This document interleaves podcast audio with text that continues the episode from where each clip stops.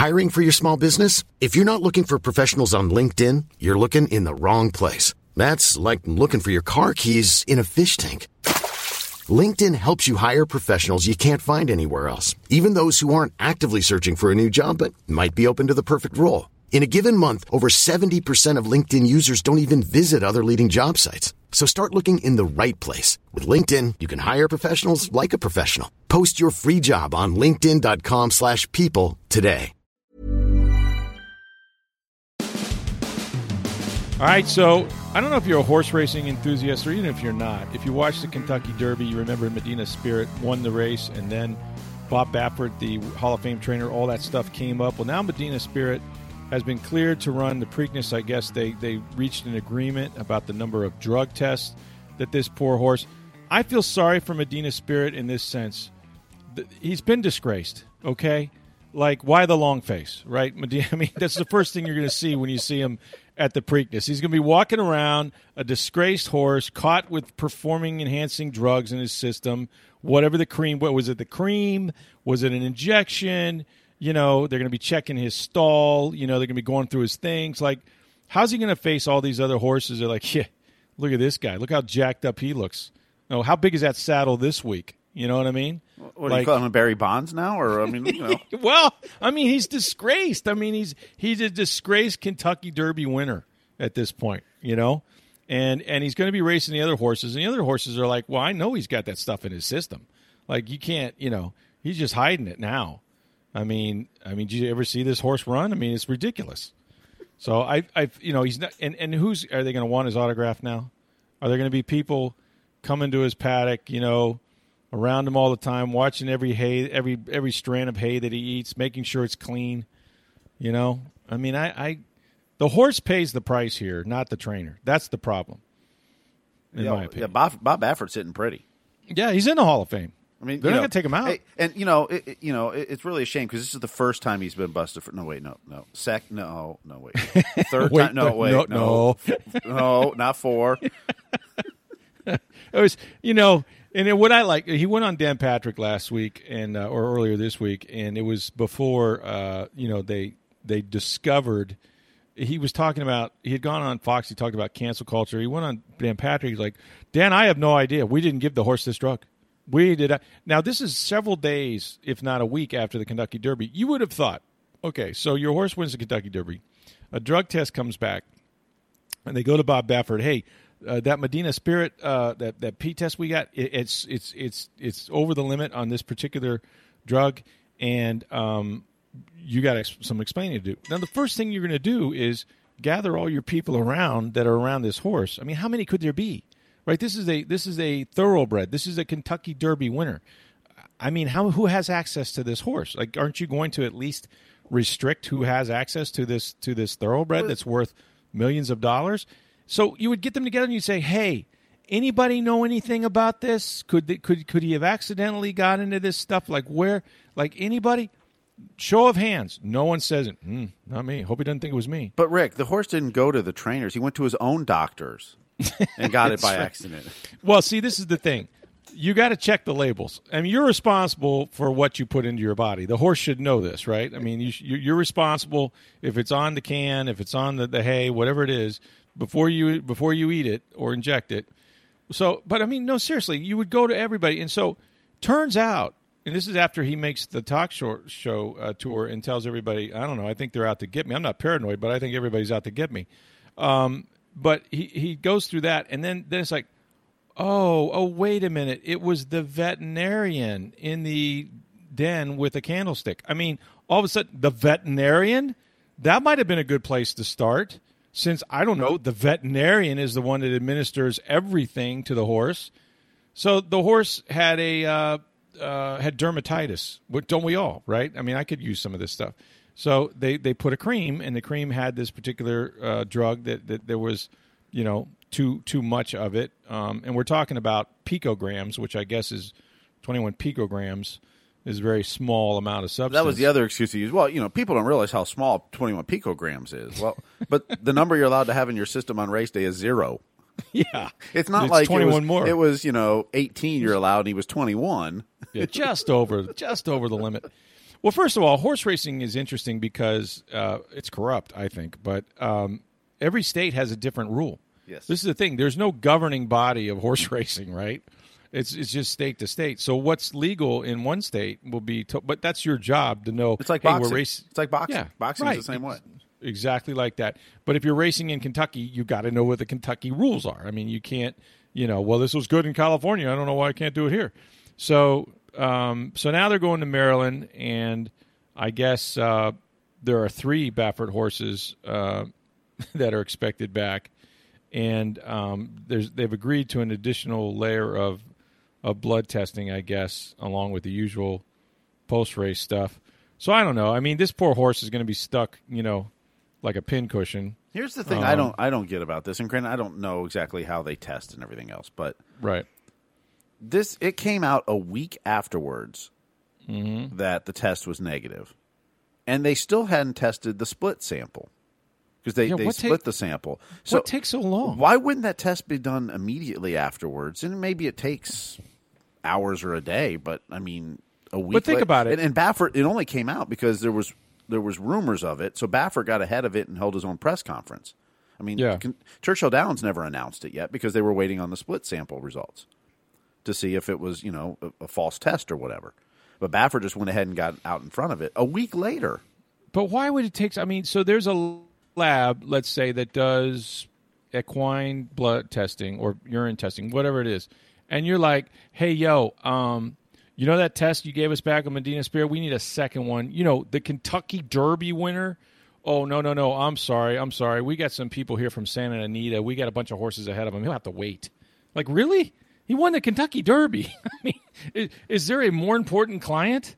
You know, this is kind of an important deal right here. I can't imagine the lab so busy. Are you kidding me? They're not going to go to the front of the line. Well, just because he won the Derby? Yeah, yeah, that's why. Like, get this test back as fast as you can. I, that, that makes no sense to me. But anyway, Medina Spirit will run. I think if he uh, if he isn't disgraced.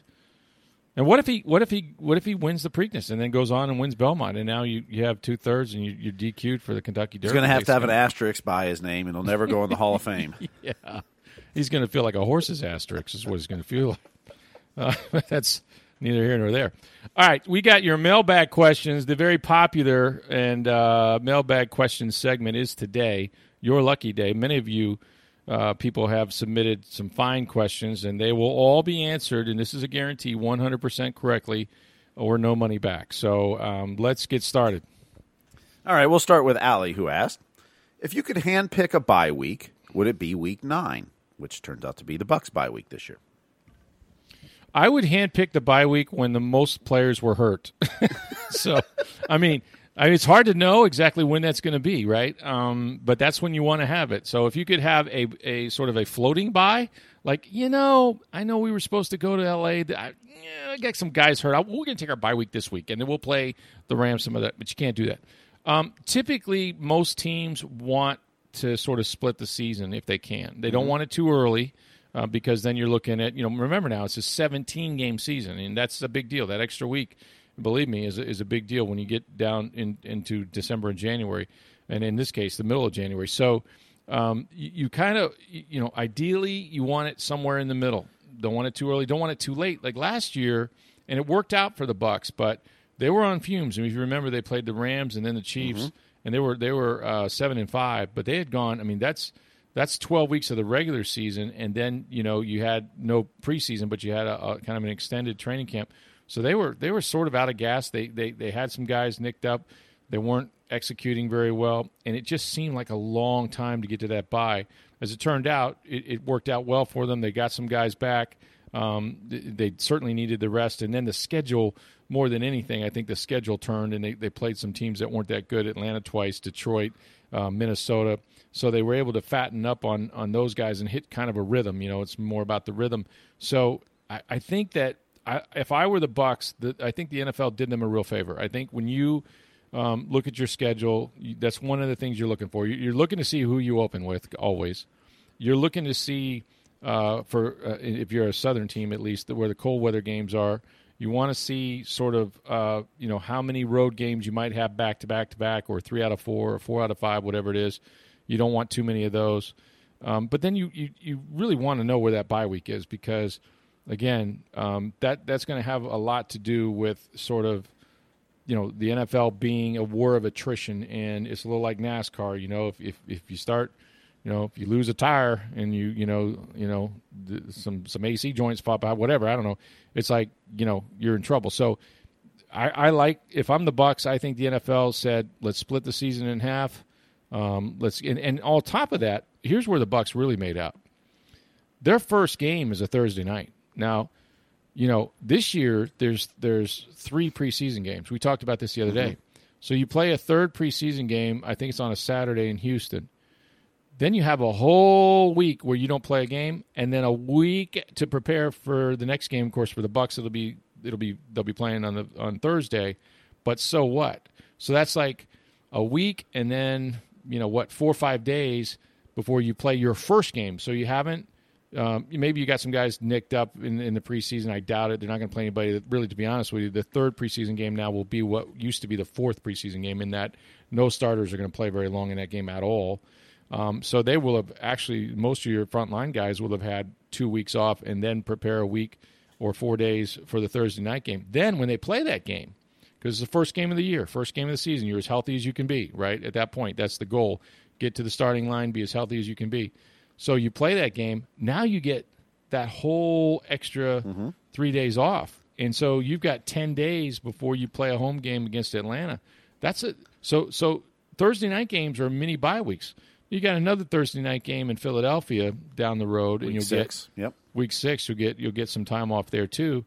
So I think playing that first game of the season on a Thursday and having those extra days off before your second game is a huge lift for them. I think I would have preferred the week the bye to be about week 11. And, and, the reason I say that is you've got that mini bye week between 1 and 2 because yeah. of the Thursday night game. You have a mini bye week between 6 and 7 mm. because of the Thursday night game. Thursday night in Philadelphia, yeah. So I'd rather have a couple more games under my belt because now you're finishing 9 straight weeks of games. Right. And then into the playoffs where you're not guaranteed a bye, Right. You know? Right. So I, I would have preferred it a, a couple weeks back, but the week nine bye is a lot better than week five or week six or you know, yeah. so, where some of these other teams are. It was week with, twelve so. last year, so yeah. I mean, I thought that was a little late. Well, but. it was, but you only had the one mini bye, and it was earlier in the season. True. You know, so it kind of depends on where your Thursday night games are. That kind of affect. Yeah, it does. You know, that's your mini, you your, your mini break. I think week nine's good. I, I, think you you know I'd prefer maybe week eleven this year, just based on where their Thursday night games are. But I, I do have one correction because I know we said this mailbag is one hundred percent correct. The first thing you look for when you look at the schedule is do you have forty nine days between home games? What? Remember a couple years ago when the Bucks? Oh, that's because right. of London had 49 days between home that's games. right. Was it 49? It was something it was seven ridiculous. weeks. It was seven weeks because of it was like four road games a bye. Their home their home game was yeah. London. Yeah. Yeah. Oh my Remember goodness, the NFL that's... was kind of like, yeah, our bad on that one. yeah, they when the NFL says they screwed up, but but it wasn't like a real apology. It was like yeah, yeah, we'd like to have that one back, but you know, yeah, but you know, but you're the Bucks. I mean, it, they all but yeah. said, "Yeah, you got us, but you don't matter." And, and the, you know it happened I mean? to the Raiders too, but no one cared because it was their last year in Oakland. They were moving to Vegas anyway, and I'll tell you what, man, I always get screwed by the NFL. Yeah, I, I, I do remember that. I try to forget it. That was the most. I believe that was the year um, that we flew. It was over twenty thousand air miles. It was at in, Seattle. Yeah, at, it was Yes, yes, L.A. It, it was Arizona, yeah. something like that. It was crazy, and and it was the most air miles I think we had. It's it's about double what you would during a regular season normally, and and I felt it. Man, I felt it. Um, I love going over to London and all that, but it's a long way, and that's you know you get the bye week after that. But yeah, that was a that was a tough year. Was, they were all tough years. Yeah, They've been so, bad until Brady showed up. So, so, yeah, so that stretch you went at Los Angeles, mm-hmm. at New Orleans, mm-hmm. Carolina and London. Yeah, Carolina okay. and London. Bye yeah. week at Tennessee, at Seattle. Jeez. Until you got home to Arizona. So you went from a home game against the Giants on September 22nd to the home game against New Orleans on November 17th, or Arizona November 10th. Goodness gracious. Yeah, that was. Whew. That's that's the first thing you look for in the schedule. Then you look for you know the rest of the stuff. You know, right, road games, right. home games, bye weeks. I can remember, and this happens from time to time. If you have a Thursday, if you have a Thanksgiving Day game, so, and and if you have any other national TV games, one year the Bucks played uh, three games in eleven days. Kid you not? They played they played like a Monday night game.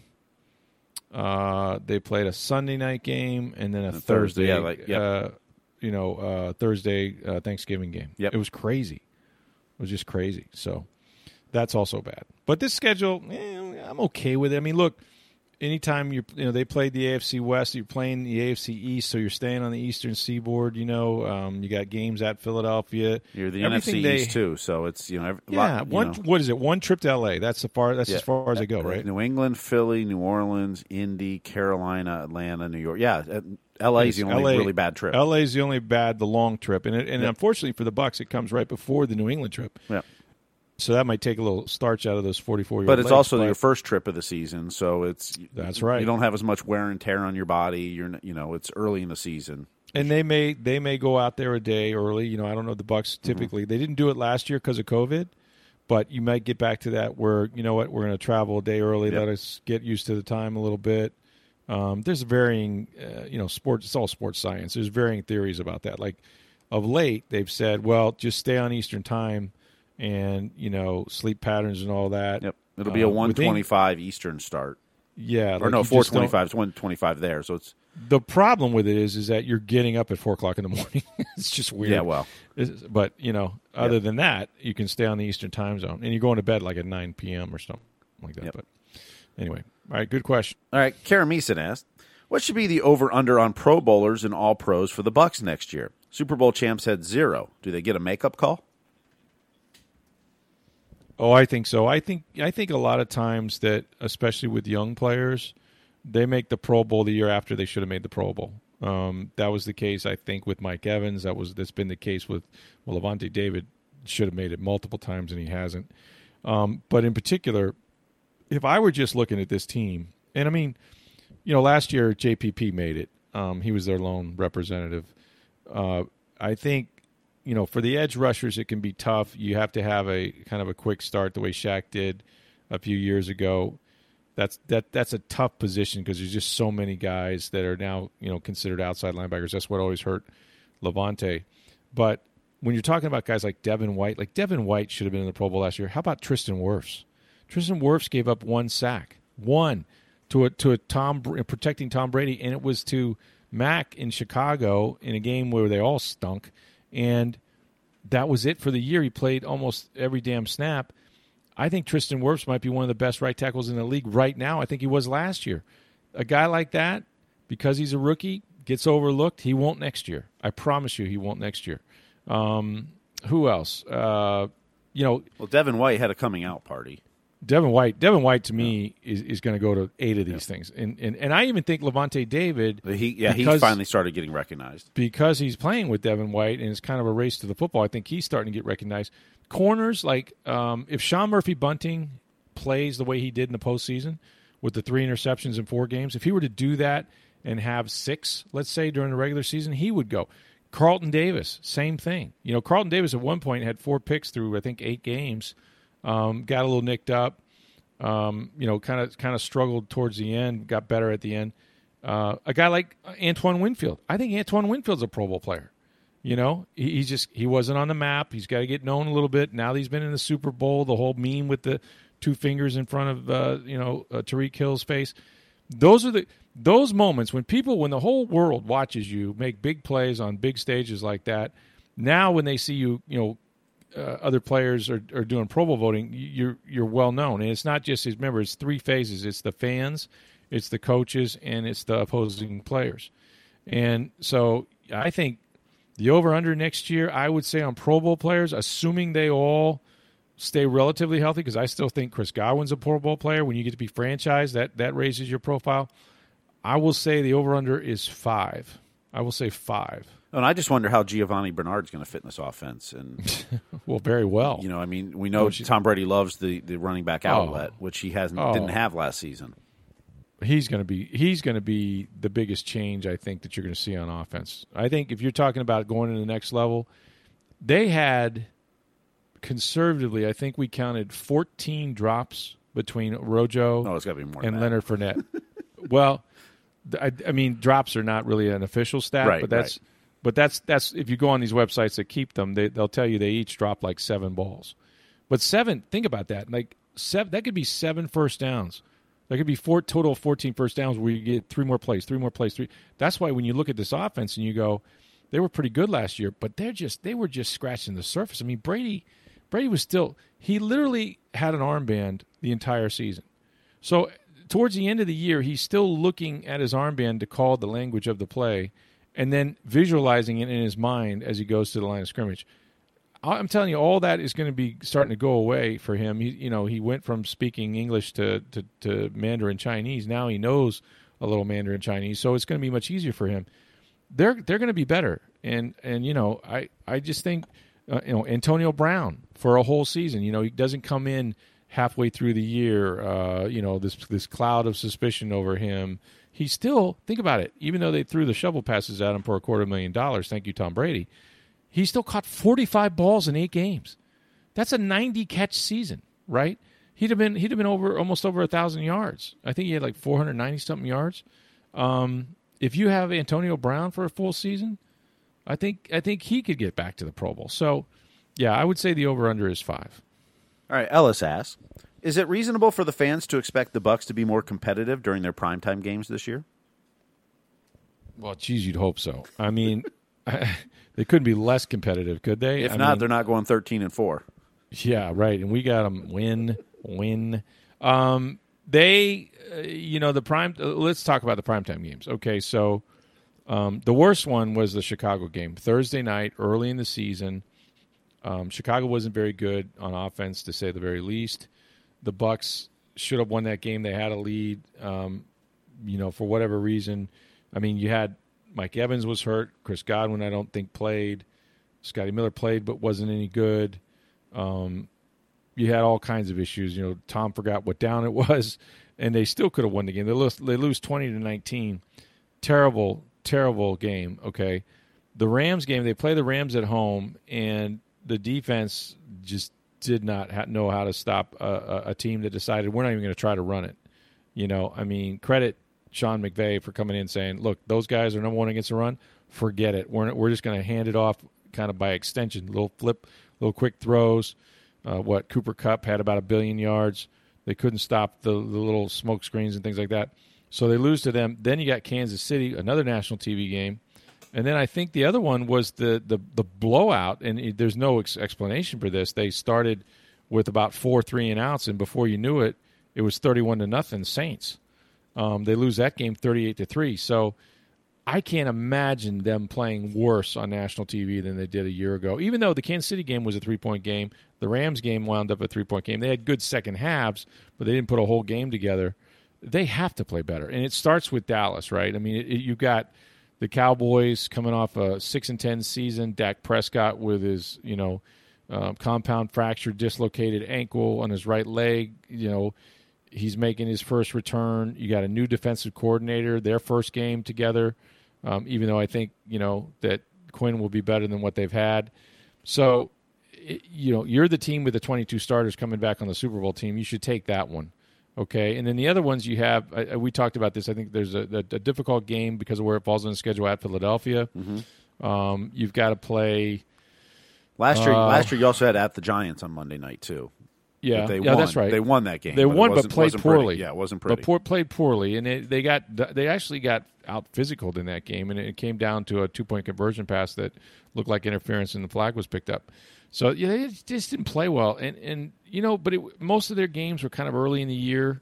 I mean, I think they were done uh, sort of well. The the back to back ones, week twelve, um, when they hit the bye week. But yeah, I mean, I'm trying to think. Like they got New Orleans again on a Sunday night at home. I think they've got the Giants on Monday night at home this year. Uh, I don't know how good the Giants are going to be, but you got them at home. You beat them up there at MetLife last year, so yeah, I, I think they should play better. I mean, there's no the the reason they didn't weren't as competitive was I, I just think the newness of it all. I just think that they were still trying to learn each other, and um, I think the defense got better. I think the offense sort of hit its stride after the bye week. So, you know, most of those games were in the early part of the season. So yeah, I you know, the Raiders game was going to be a, a, Sunday night game. It got flexed, and that was one of the better offensive performances they had out there in Las Vegas. So, so even though it wasn't on national TV, it was supposed to be. Um, but there was COVID cases in with the Raiders, and they didn't know whether they should, you know, book that for Sunday night football or not. So they moved it, uh, thankfully for me, to 425. So, yes, I would say, look, we got them winning 13. They're going to play better on national TV. All right, Wayne asked, since the draft just finished, living in New England, they've always said Bill Belichick was a terrible drafter, but they win 16 division championships, 12 AFC championships, nine Super Bowls. How bad could it be? When I was in Wisconsin, Mike McCarthy got fired, and they said his drafts were lousy. I've also heard Tampa guys say Jason Licht's drafts were questionable. So the question is does any team or coach do well in the draft at all? Not unless they win the Super Bowl. This is the thing. Um, it's a results based business, right? And and I think that you know you're right. I mean, I, have you know we've heard that about Belichick. He had Tom Brady, who was a great eraser. I mean, Tom Brady makes a lot of drafts look good. Um, it's about the quarterback. If you got that guy like Mike McCarthy had Aaron Rodgers, you know, um, before that, uh, I don't know if he was there with Favre. I guess that would have been somebody else. But um, you know, and and so I, I, you know, here's the thing: Jason Licht never had Tom uh, Tom Brady until last year. I mean, he drafted, um, you know, he he drafted Jameis Winston, and mm-hmm. Winston just for five years they tried to ride out that that whole development thing. And, and, and to Winston's defense, I will say that when, when you go as the first overall pick, you're going to the worst team in the National Football League. Now, they tanked for Winston, Lovie did. Um, but Jason came in with Lovie. And, you know, but go back and look at the drafts. I mean, his first pick, his first ever pick was Mike Evans. Pretty good. Ring of Honor player right now on a trajectory. I don't know how many more years he'll play. He'll have to play a number of them and keep this sort of production. Hall of Fame player. I mean, he has those mm-hmm. that kind of a start. Seven straight 1,000 yard seasons. Um, he's won a Super Bowl. All that stuff matters when you get to the Hall of Fame. Um, you know, the draft that killed him, uh, I believe, was 2016. Yes, and that, that's that's the Roberto Aguayo draft. That's the Noah Spence draft. That's the Vernon Hargreaves draft. When you have an entire draft class disappear, then it's hard to dig yourself out of that, right? But they've had three. He's he's had three coaches: Lovie, then Dirk, and now and now um, Bruce. But they will tell you that about two or three years ago, uh, they learned some things. You know, I think John Spytek when he came over from Denver has really helped. I know Mike Biehl does a good job in the front office, and if you look at the guys that they've picked over the last few years, two three years, they haven't had many misses. Now, you know, once you get past the fifth round, I'm just telling you, you know, third, fourth, fifth round guys, yes, they're all through the NFL, but on a better team, those guys have a tough time making any roster. Okay, but let's let's just focus on the first three picks, four picks. I mean, the character of these guys has been exemplary. It's it's not as hard like like Jason always says. He goes, we've we've missed on the on the person, not the player. You can identify talent on film. You you know, there's a lot of talented guys. But when you get to the NFL, man, it's a man's league, and it's you know you're going to go through adversity. You know, you, it doesn't matter. Like these guys are doing this to feed their families. It's cutthroat. It's you know, there's only so many roster spots. You've got to you've got to love love football. If you just love what football brings you, you know, millions of dollars, nice cars, plenty of girls wanting wanting your attention. If, if that's what you're in it for, you're not going to last long. Like you just have to completely be devoted to your craft. It's a short career, um, and I think what they've done is they've found guys who have overcome adversity. They've done a lot of things um, in researching these dudes. and They're mature. I mean, Tristan Wirfs, Antoine Winfield Jr. When you start talking to the guys from this draft class, they remind you of the same guys, you know, um, and and they all have stories where they've had to overcome stuff. So I just think they've done a better job of late. But look, having said all of that, most of these guys were here before Tom Brady. And so what happened once Tom Brady got here? All of a sudden, they're a Super Bowl team. You know, there was talent here, but you've got to have the trigger guy. John asked, What do you think of the Jaguars signing Tim Tebow? Finally, a question that I can really sink my teeth into. Here's what I think. Here's what I think I think, as Peter King would say. I think that the smartest thing I've heard was from Jim Trotter. I'll give him 100% credit. Um, Jim Trotter works for the NFL Network, used to be with Sports Illustrated, covers the NFL, does an unbelievable job, good friend of mine. And what Jim Trotter said, it was kind of funny because he's on the air to actually talk about such things like Tim Tebow. He said, I'm just not going to spend a lot of energy on this. He says, Look, I'll tell you what I think, and it is this, and I agree with him on this. Is it fair that Tim Tebow, at age 33, 34, whatever he is, hasn't played football in seven, eight years, much less never played tight end? Like, as in never, they tried to get him to play tight end when, when he proved he couldn't play quarterback, wouldn't do it. Is it fair that he's on an NFL roster? Well, first of all, he's on a roster with 90 players. He's not made the 53 man. But even even having said that, there are guys who who might be more talented, um, might deserve that roster spot more than him. But you know what? Life isn't fair. Life isn't fair. Business in business, it's not fair. I can tell you that firsthand. Um, in in uh, relationships, sometimes it's not fair. And what are you going to do about it? I mean, he has a head coach in Urban Meyer that he put national championship rings on Urban Meyer's fingers. He's responsible to a large extent of Urban Meyer getting other jobs like at Ohio State where he won another time. I mean, Urban Meyer has a loyalty to Tim Tebow. He knows what Tim Tebow brings in terms of character, competitiveness, all those intangible things. Does he know whether Tim can play tight end or not in the NFL? I, I don't think he does. I think he's going to find out. So, you know, he knew somebody. You know, Tim Tebow knew somebody, and the other guy felt obligated to at least give him a shot. Um, how much of a shot, you know, does does he really have a chance to make the team? I think it's going to be really hard um, because he's battling a couple things, not the least of which is age, the fact he hasn't played any football in a while, the fact that he never played tight end, and there are really good tight ends in this league, including on his team that are battling for those like the third and, and, maybe in some teams fourth roster spot at, at the tight end position. Those guys that don't start, they got to run down and play special teams. Is he going to do that? You know what kind of speed does he have at this point? He's not he's not a young guy. Um, his body has been playing baseball now for the last few years. If you've ever walked into a baseball clubhouse, they don't look like NFL players. And so, you know, I'm sure he kept himself in shape. I would never bet against Tebow because I think I think Tim Tebow's will has always been exceeded his skill. Um, but his will has been phenomenal, even even good enough that the Denver Broncos took a shot at him in the first round as a quarterback, and he got them to the playoffs. And he wasn't very good doing it, but he sort of willed that team in an extraordinary year and got in and beat the Pittsburgh Steelers, who were actually pretty good with one throw.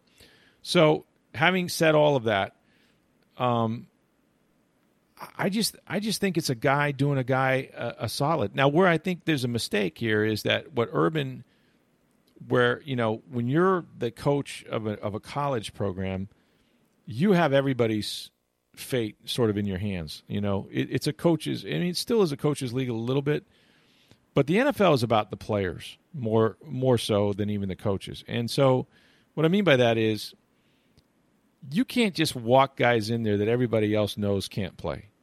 You've got to earn it because if you start if you start treating guys and, and giving special favors to guys that that that locker room is going to know who deserves to be on that roster and when when you start, you know, and, and the other thing is, you've already got, you know, Trevor Lawrence. You've already got uh, a lot of attention on you to begin with. Do you really need all of this too? You know, do you need the circus coming to town? Because yes, folks, it will be a circus. Um, I've seen it firsthand. I saw it at the Senior Bowl.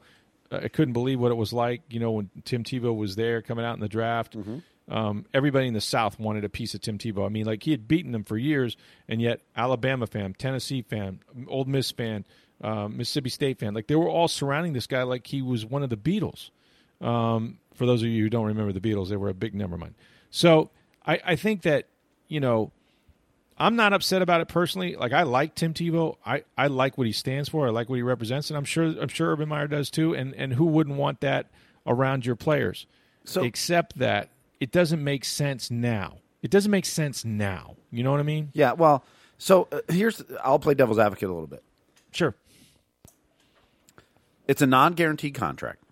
So mm-hmm. you know everyone's like, well, you know, he's he's on the team. No, I don't think he's going to make the team. I, I think there's a couple things that Urban thinks this can help with. One, it's somebody who is going to work his ass off on the field, No question. Is going to be an advocate for Coach Meyer, because we know there's some doubters of, of whether Urban can coach in, in the pros or not. It gives you an advocate in training camp, a, a guy who it seems like people gravitate towards. I also think it takes pressure off Trevor Lawrence a little bit. Because a lot of the media and stuff that it's going to be a circus, but it's going to be around Tim Tebow, not Trevor Lawrence as much. I, I think Yeah. and, and, and for a guy that you're probably going to cut after the second preseason game, maybe the third, and and then you go to the regular season. I, I'm, I'm not saying it's the right thing to do. I'm saying that there are some benefits to it, P- potentially. Uh, You know, Potentially, but but I. But if know, he gives him a spot and he doesn't deserve it, that's going to be a problem for Urban. But I, I don't anticipate him, Tim Tebow, making the team. I think this is Tim Tebow chasing his dreams again, which I have no problem with. You know, whether he makes it or not, it- it'll be his talent that should determine it, and I think But will. you'll you'll you'll give me this. No other coach in the NFL is bringing this guy to camp as a tight end at 34 years old. Uh, a couple years ago, they would have in a heartbeat.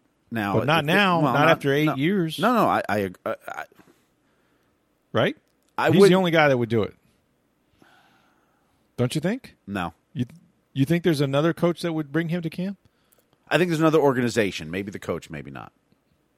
I think there are organizations that would bring him in a heartbeat. Ticket sales, whatever else it comes with. Mm-hmm. I mean, and, and don't don't don't forget Jacksonville too. That's where he's from. I mean, for that organization, there's a whole nother level of that too. If it's about if it's about selling tickets, I, I don't know. gotta- I don't. I gotta- don't know if it is. It could be a side benefit, particularly if he ends up making the team. He's got to make the team. I was going to say, like he's got to be there for you to, you know. I mean, will it get Can they sell preseason jerseys of a player that's not going to make the team? I don't know.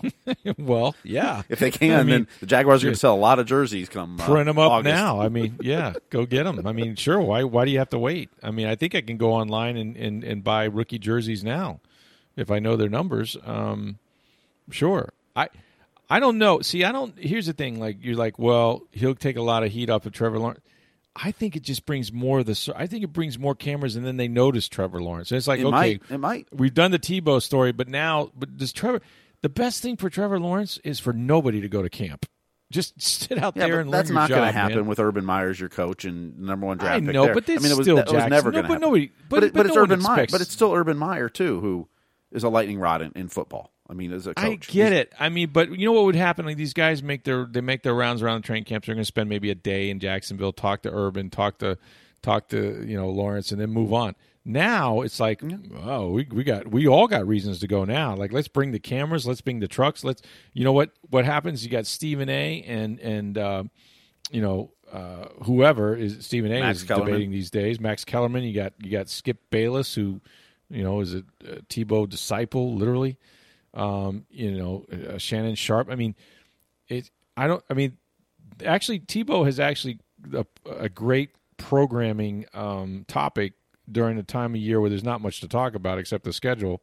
So from that standpoint, he's he's keeping you know these these debate shows alive.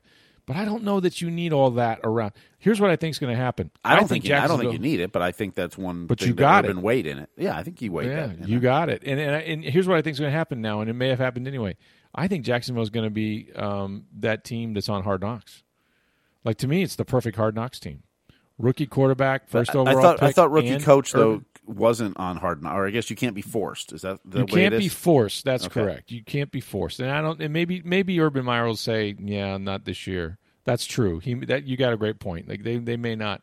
But if I'm a, I'm asking if I'm NFL Films, man, I that's Trevor is there a better? Lawrence, Urban Meyer, Tim Tebow. Yeah, there's not a better team, right? Is there a better team than that? I mean, I, I would put the Bucks up there too, but um, Yeah, they're not. It, the Bucks are. The Bucks are going to tell them to go. I yeah, but can they? uh, did you remember the last time? Can yeah, they? because yes, because they've done it within the last nine years. oh, not? Yes. okay. I didn't. I couldn't remember what Yeah. the statute. Yeah, they can decline. They they can decline it. Yeah, I mean that. I mean, do well, you remember that year? Green Bay could be interesting if Aaron Rodgers is still there. Yeah, or even if he's not. I mean, well, if he's not, know. though, there, where's the star power? I mean, Well, that's true. I mean, well, then you, but but it could be a train wreck. Like you could have like you know, yeah, Jordan but, Love. but you like- still need to say you still need to be able to promote Aaron Sucking. Rodgers. I mean, you know, or That's true. Um, or at least the State Farm guy.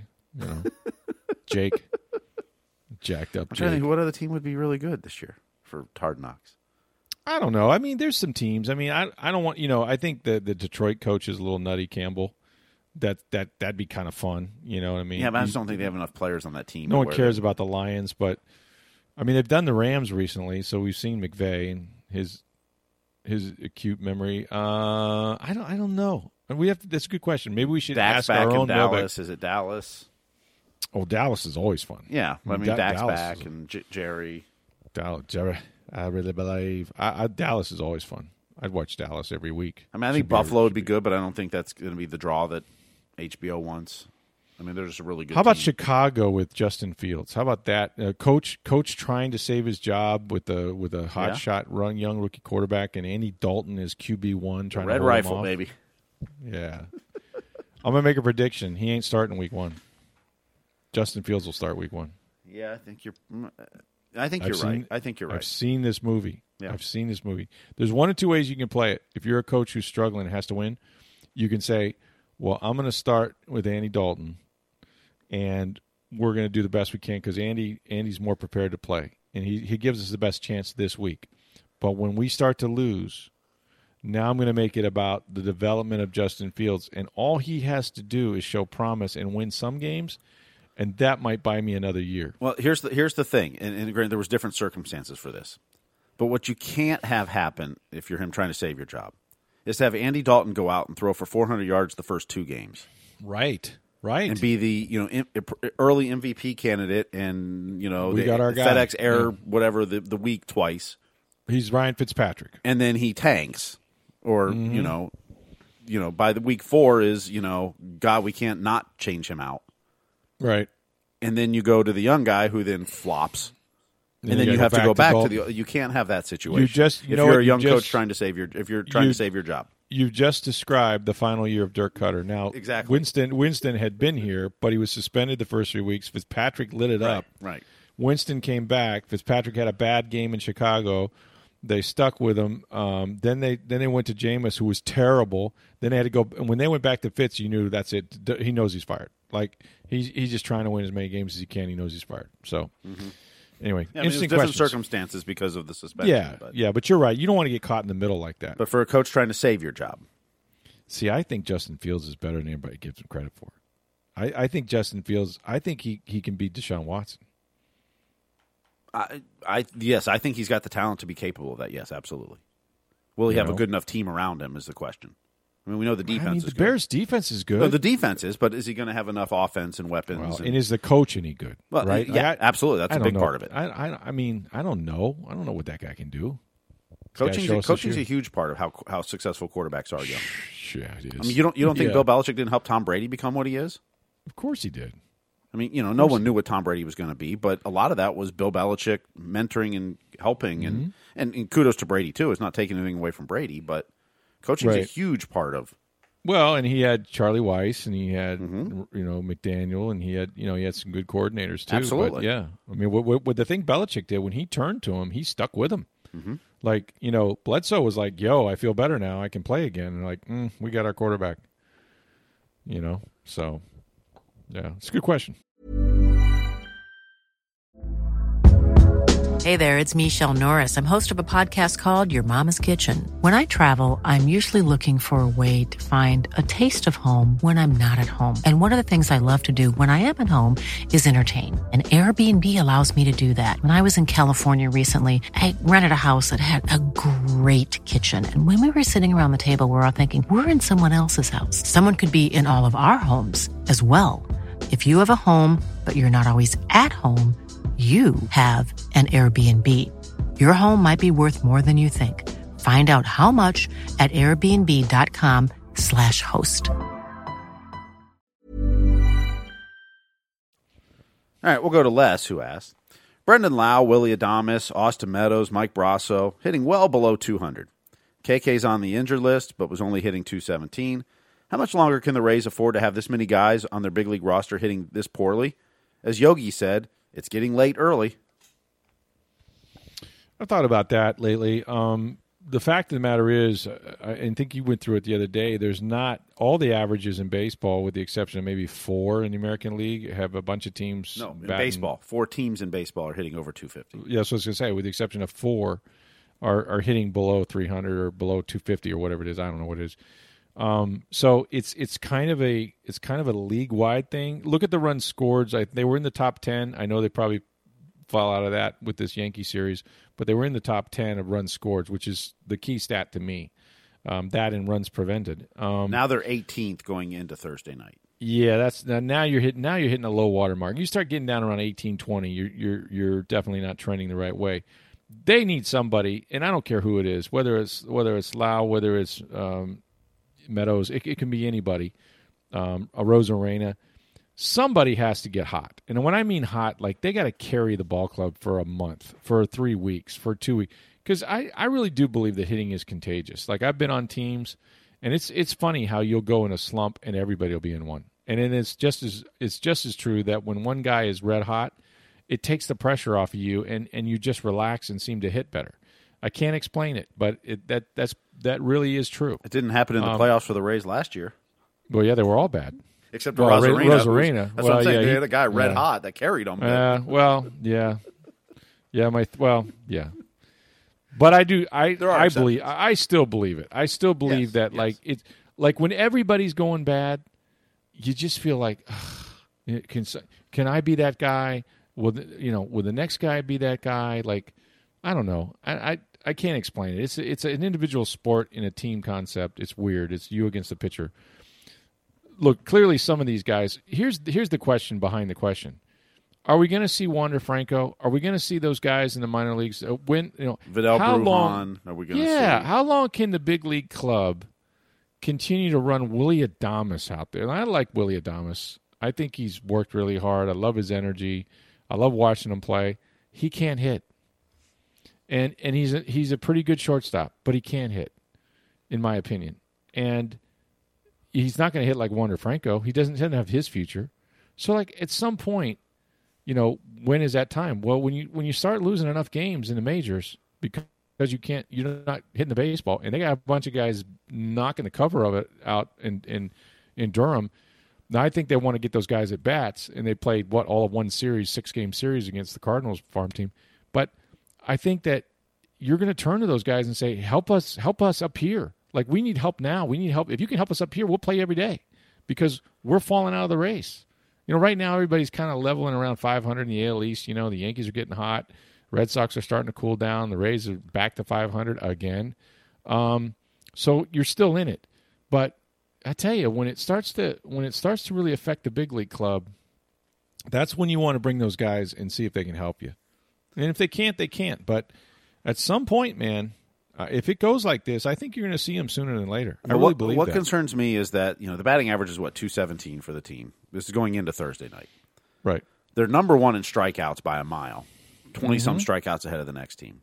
But they're Mm-hmm. Yeah. twentieth in home runs. I mean, it's one thing if you were top ten in the ball home out of the runs and Yeah. striking out a lot, but you're Yeah. you're not even hitting the ball out of the park that much, and you're hitting two seventeen. How are you going to manufacture runs? Well, I mean, their on base percentage below three hundred. Yeah, It's what two ninety eight is their on base percentage. yeah, yeah. You're right. You know, where You're they're right. they're what twenty sixth in on base percentage. yeah. I mean, So they they make up they make up for their strikeouts with their lack of hitting home runs. I mean, it doesn't make any sense. It's it's just you know, like I said, nobody is going well. I mean, eh, correct me if I'm wrong, but the catcher, the guy who we who we don't expect to do anything, isn't he still? I mean, who's their home run leader right now in this ball club?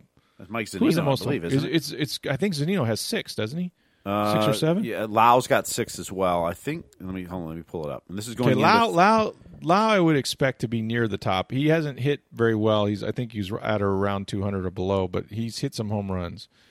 But I think, I think Zunino might have the, the home run lead. or- or uh, Austin it. Meadows has seven. Zunino has seven. Brandon Lowe's got six. Okay, so he's tied with Austin Meadows, and and and all you're looking for from Zunino, who who to my book is having a career year for them, what they, exactly what they want. They get 20 home runs out of this guy, who who's catching three out of four days, or Uh, Seven home runs days. and seventy six at bats. That's, it's one in every eleven at bats. That's That's phenomenal. right? Now they're putting him in positions against left-handers and stuff that he, he can hit. Well, right now he's But- playing a lot with with He's- he's Mejia playing a lot. hurt. He's playing, hurt, yeah. He's playing against you know it doesn't matter which you know pitchers. He's just playing a lot right now. Kevin Yeah. Smith isn't really getting into many games. Right. So now Zunino's great. So you know, but that's not. I mean, you can't. He can't carry you. You need Lowe. You need Meadows. You know, those are the two. Those two guys right there. Arozarena striking striking out too much. He's still a rookie. I mean, let's face it. What he did in the postseason was was the outlier. I mean, that's crazy what he did.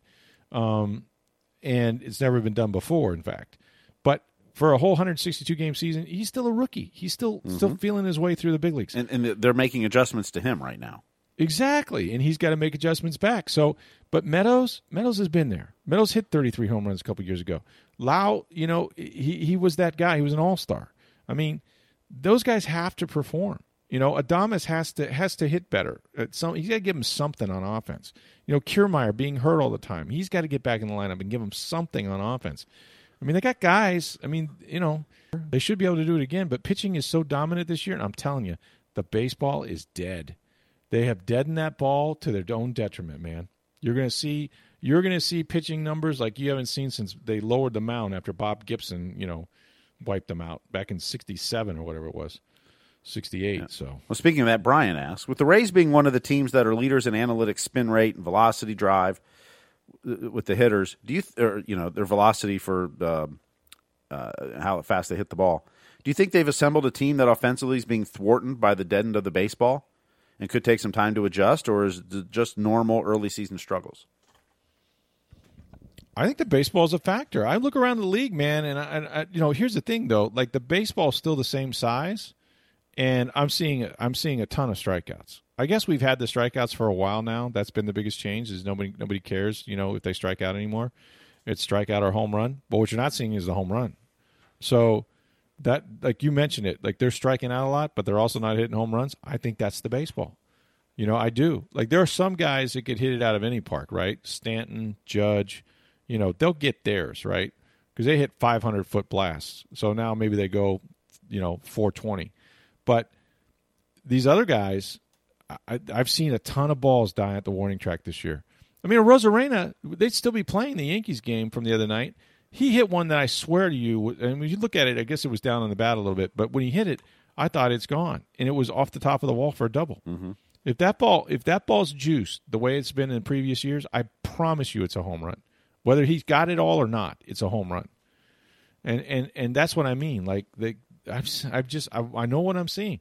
Just like I knew and and I knew what I was seeing when the balls were flying out and guys were you know guys were hitting 50 home runs and uh, you know from the second base position. Like I know what I'm seeing, and they'll they'll tell you they deadened the baseball. So they're get they they're getting exactly what they asked for, and it's hurting the Rays. It is. It's hurting them, and you know they're going to have to find ways to to change the approach or put more balls in play or put more pressure on the defense or run more or whatever they can do because I don't think they're going to bash their way out of this. I don't know. I could be wrong, but uh, you know we're we're almost to Memorial Day, right? Isn't that the big? Is don't they tell you like the season starts at Memorial Day? Like that'll tell you who you are at that point. Mm-hmm. That's what they say.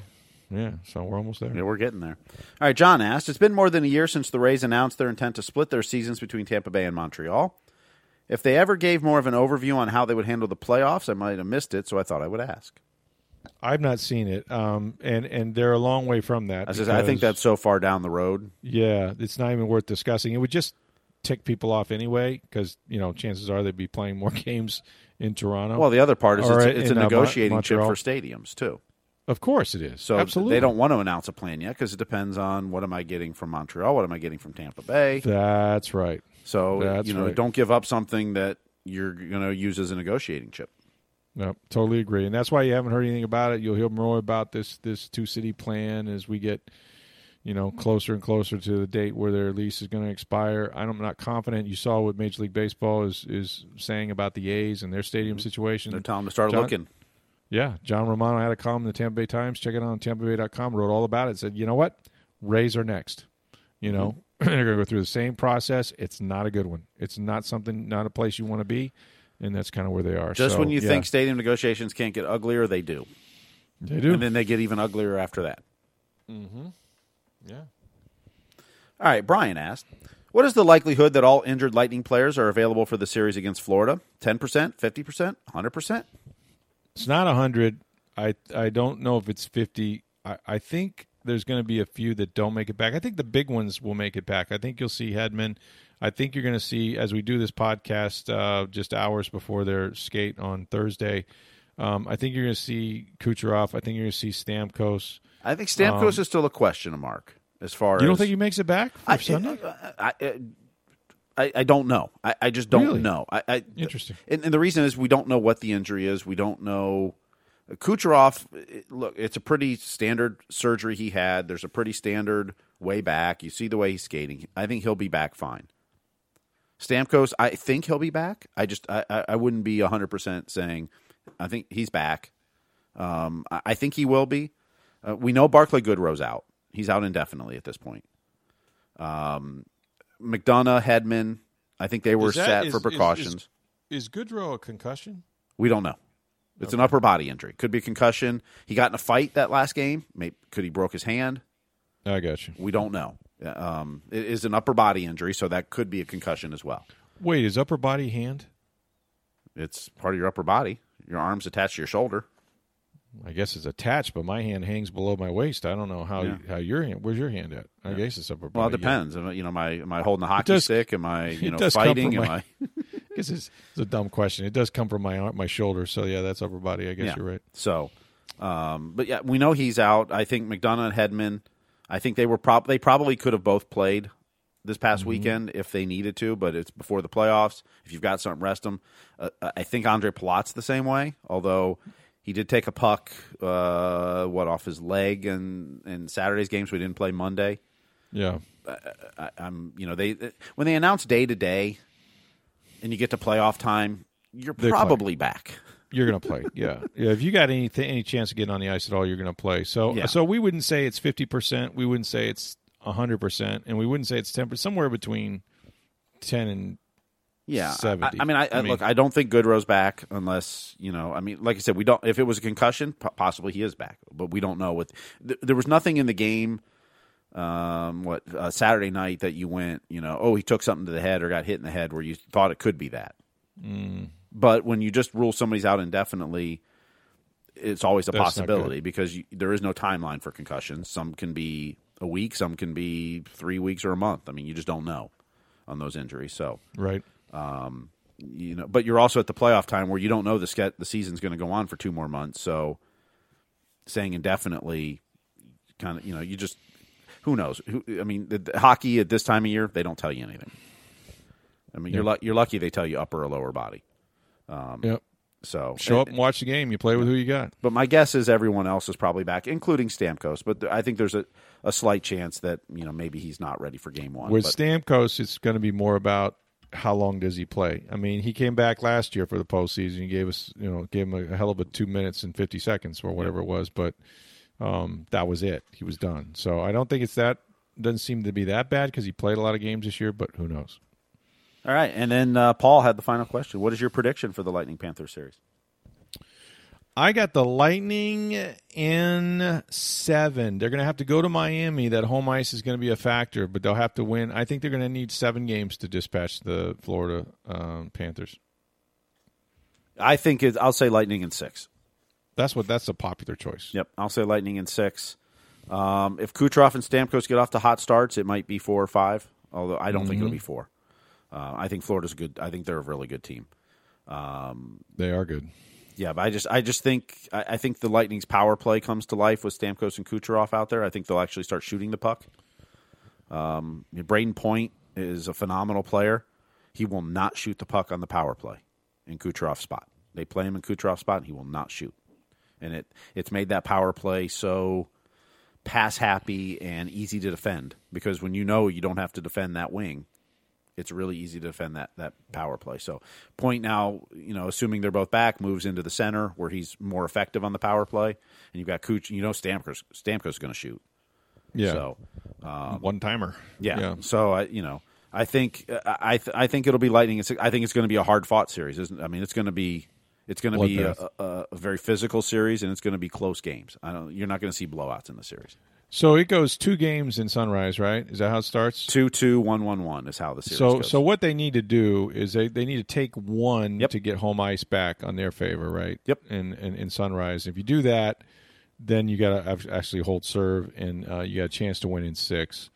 Um, that's what home ice is really about the seventh game. So they need Mm-hmm. to get off to a good start, take one of those two in in, in Sunrise, and then then make some hay. Um, how many fans? Seven thousand fans we're talking about? Maybe at, at? Amalie, I think uh, Florida's going to have nine thousand or so. So I, well, that- there's How about that? if for any Lightning fans want to go down there, there's probably tickets available. So Yeah, go down there and cheer on your lighting. Well, it should be a good week of sports. We got the playoffs uh, coming up, of course. Uh, we think on Sunday that'll be announced uh, probably as soon as we finish this podcast. So look for that. The the Rays uh, have wrapped up their series against the Yankees. They need to take on New York's other team, the Mets. Pete Alonso. it will be seven thirty? Sunday night on MSNBC or uh, on No. M- NBC Sports Network. Okay, so we have a time. Great, fantastic. Seven thirty Sunday night. That's uh, appointment viewing. That means me and you will be probably talking pretty late on Sunday night. You just want to guess. We're going to be talking late a lot for the hockey playoffs and then in the NFL season with the Bucs. It's a lot of primetime games means a lot of late night podcasts. Oh, it means no sleep at all. I know five prime time, and that's before they even flex one. I saw one that they could flex at the end, but man, ugh. so yeah. But uh, so get your rest and enjoy uh, the Preakness. Enjoy my horse. Hopefully, he's not too uh, torn up by this whole. You know, Medina Spirit can run, not be too depressed. See if he can win the second leg of the Triple Crown legally. Bob Baffert. What a story that is. So, thanks for listening. We're here every Monday through Friday. You can uh, reach us at any time on Twitter at SportsDayTV. Reach me on Twitter uh, at NFL Stroud. Email address rstroud at tampabay.com. For Steve Versnick, I am Rick Stroud of the Tampa Bay Times. Have a great day, everybody.